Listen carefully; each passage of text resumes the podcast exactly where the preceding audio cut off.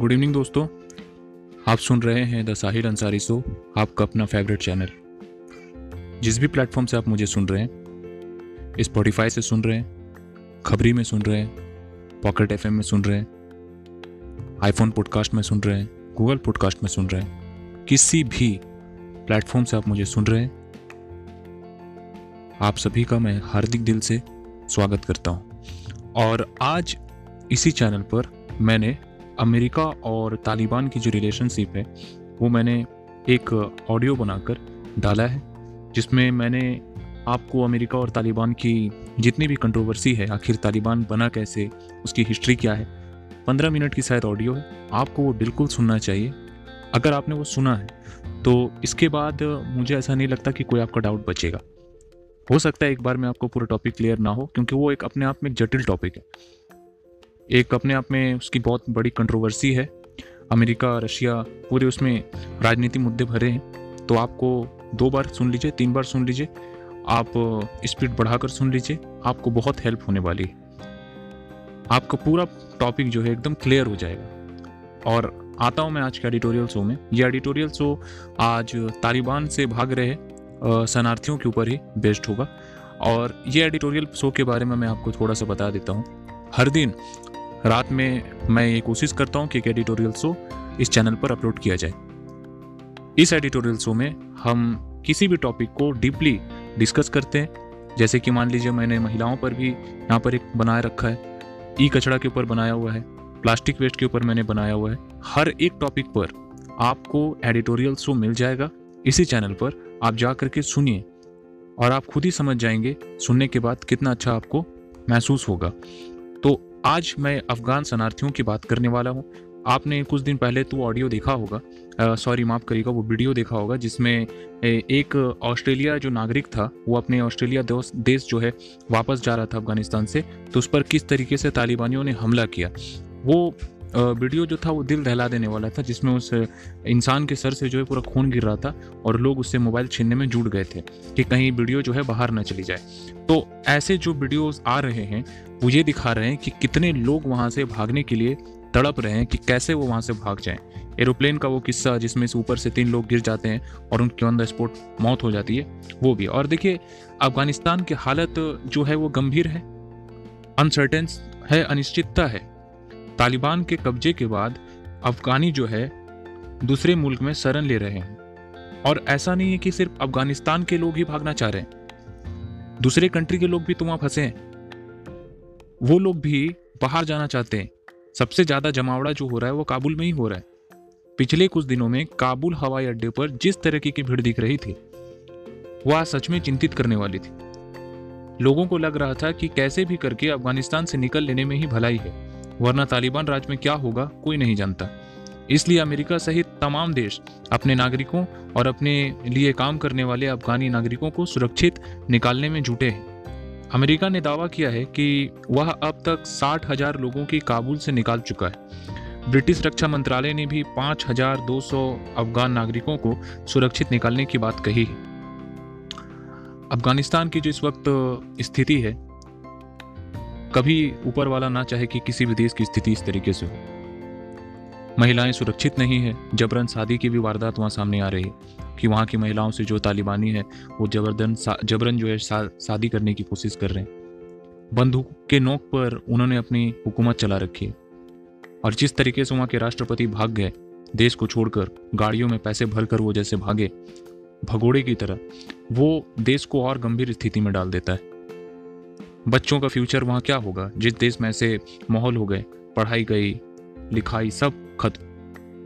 अच्छा खासा फ्यूचर बर्बाद हो गया। और ये कोई आज की बात नहीं है। ये इतिहास में चलता आ रहा है। मैंने इस चैनल पर ऑडियो डाला आप ज़रूर सुनिएगा।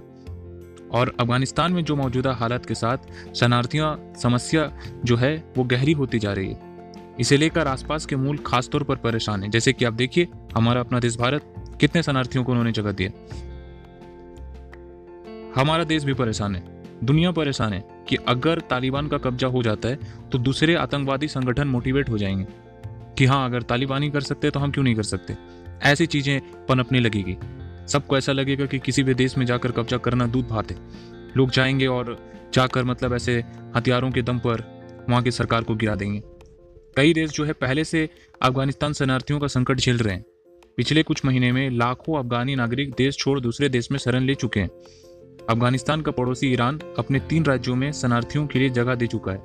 पाकिस्तान में भी बड़ी संख्या में अफगानी पहुँच रहे हैं। और ये शरणार्थी जो है, लाखों की संख्या में। और लाखों शरणार्थियों का जो पाकिस्तान बोझ झेल रहा है, आने वाले समय में और मुश्किल का सामना करना पड़ेगा। अफगान शरणार्थियों को लेकर जो ताजिकिस्तान भी कम चिंतित नहीं है, वहाँ भी लोग जा रहे हैं। हालाँकि उसने एक लाख अफगान शरणार्थियों को अपने यहाँ पनाह देने का फैसला किया है, जो कि एक लाख भी कम नहीं है तजाकिस्तान जैसे देश की। बड़ी मात्रा में अपने यहाँ शरणार्थी को रहने के लिए जो है परमिशन दिया है कि एक लाख जो है हम अलाउ करेंगे। हालाँकि अगर मैं पश्चिमी देशों की बात करूँ तो अफगान नागरिकों को अपने यहाँ पना देने की सहमति दे दी है। जैसे कि पश्चिमी देश में ब्रिटेन देख लीजिए, यूएसए को, ये सारे पश्चिमी देश, वेस्टर्न कंट्रीज़ है। पर उन्होंने कहा है कि हम पना देंगे, लेकिन लिमिटेड आदमी को। ऐसा नहीं क्या लिमिटेड आदमी मेरे यहाँ पर आ जाए। इतने ज़्यादा शरणार्थी आ जाए कि हमारे देश के लोगों को ही परेशानी होने लग जाए।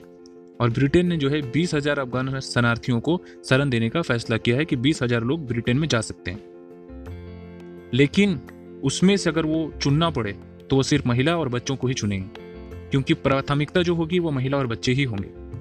और कनाडा ने भी बीस हज़ार जो है अफगानी को कहा है कि बीस हज़ार को हम भी यहाँ पर जगह देंगे। और जर्मनी ने भी दस हज़ार अफगानियों की पहले ही वहाँ दस हज़ार तो पहुँच पहुँच चुके हैं और जर्मनी भी दस हज़ार शरणार्थियों को पना देने के लिए तैयार हो गया। दरअसल अमेरिका भी उन अफगानियों को अपने मुल्क में जगह दे रहा है जिन्होंने 20 सालों तक अमेरिका के साथ अफ़गानिस्तान में काम किया। लेकिन जिस तरह से अचानक अमेरिकी सेना का वापसी की घोषणा हुई उसे अफगानी एक विश्वासघाती के रूप में देख रहे हैं। जिन अफगानियों ने अमेरिका सेना के साथ सालों तक काम किया, अमेरिका अभी तक उन्हें भी नहीं निकाल पाई। उधर तालिबान लड़ाकों के पास अमेरिका को सहयोग करने वाले अफगानियों की सूची है। वे घर घर जाकर उनकी तलाशी ले रहे हैं। पूरी लिस्ट है उनका। कि किन लोगों ने जो है अमेरिका का सपोर्ट किया था घर से निकाल के मारेंगे। ऐसी स्थिति हो गई तो अमेरिका को उन लोगों को पहले बाहर निकालना चाहिए, क्योंकि वो टारगेट में उनका परिवार खतरे में इसलिए अब तक ये सवाल उठ रहा है कि अमेरिका ने आखिर पिछले 20 सालों में अफ़गानिस्तान में क्या किया? अरबों खरबों डॉलर खर्च किए लेकिन ना तो अफ़गानिस्तान में शांति आई, ना तालिबान का सफाया हुआ, बल्कि अमेरिका ने उन अफगानियों को भी संकट में डाल दिया, जो पिछले 20 सालों से अमेरिका और उसके सहयोगी देशों के साथ खड़े होकर तालिबान से लड़ रहे थे।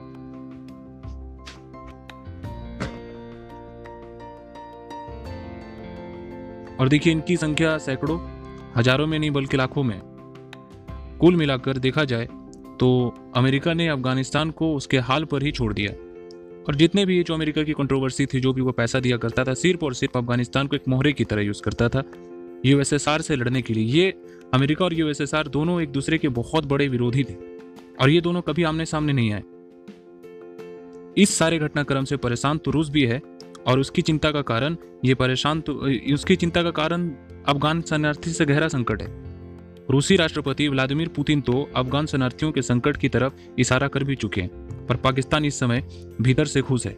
काबुल में उसकी पकड़ मज़बूत होती जा रही है और तालिबान सरकार के गठन में भी उसकी भूमिका महत्वपूर्ण होगी।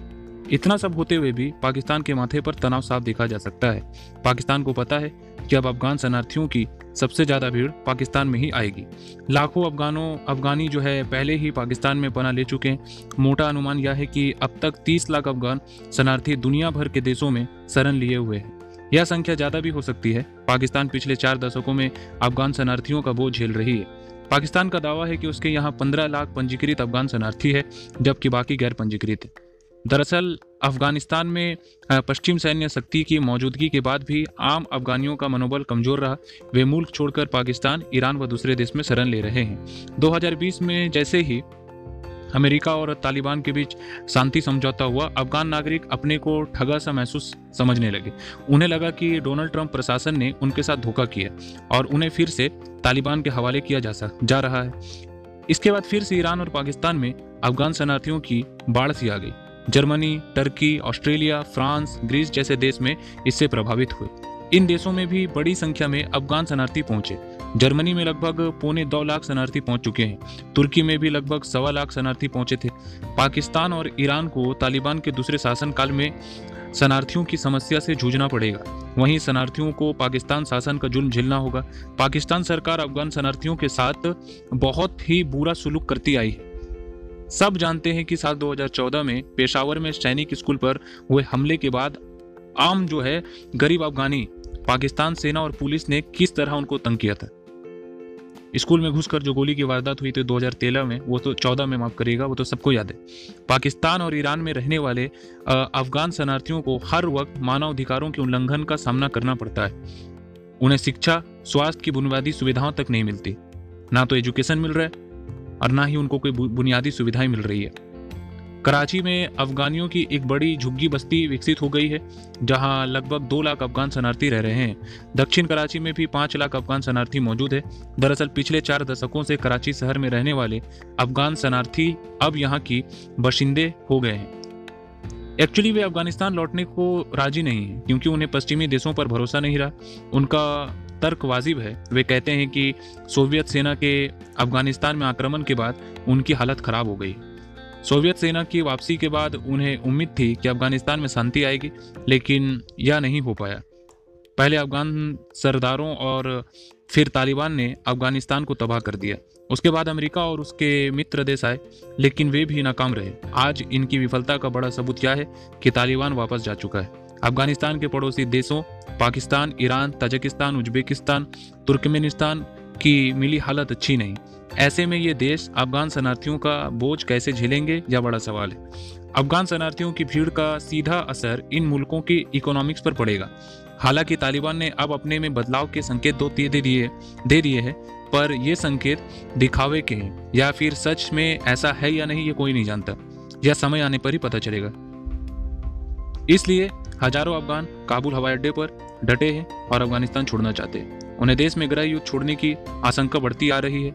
अफगान तालिबान की कट्टर नीतियों को उदारवादी पश्तून भी स्वीकार नहीं करने वाले। और ताजिक, हाजरा और उज्बेक जनजातियाँ किसी भी कीमत पर तालिबान के उस शासन को स्वीकार नहीं करेंगे, जो मुल्ला उमर का था।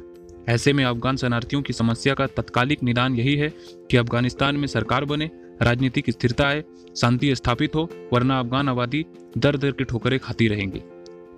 बात बिल्कुल सही है कि जब भी किसी देश का ऐसा माहौल बन जाता है तो वहाँ के लोग जो होते हैं दर दर की ठोकरें खाते हैं। अब अफ़गानिस्तान को अगर आप मैप में देखेंगे तो इसके पड़ोसी देश वो है जिनकी भी स्थिति कोई खास नहीं है। और जरा सोचिए कि पाकिस्तान एग्ज़ाम्पल उसी को लेते हैं। अगर वो इतने शरणार्थी को ले लेगा तो उसकी अर्थव्यवस्था पर क्या खराब स्थिति आएगी? उसकी अर्थव्यवस्था तो, तो पहले से ही खराब है।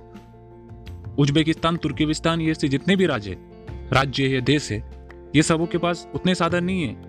इनके खुद की साधन नहीं जुट पा रही है। तालिबान, अफ़गानिस्तान के नागरिकों को क्या शरण देंगे? समझ रहे? तो ये एक बहुत बड़ी कंट्रोवर्सी बन गई है कि अब जो है वहाँ पर सरकार का बनना बहुत ज़रूरी है। अगर वहाँ पर सरकार नहीं बनती है तो यहाँ की तालिबानों के बच्चे, जो अफ़गानिस्तान के बच्चे हैं, अफगानी बच्चे इनका तो फ्यूचर बहुत बुरी तरीके से बर्बाद हो जाएगा रून हो जाएगा।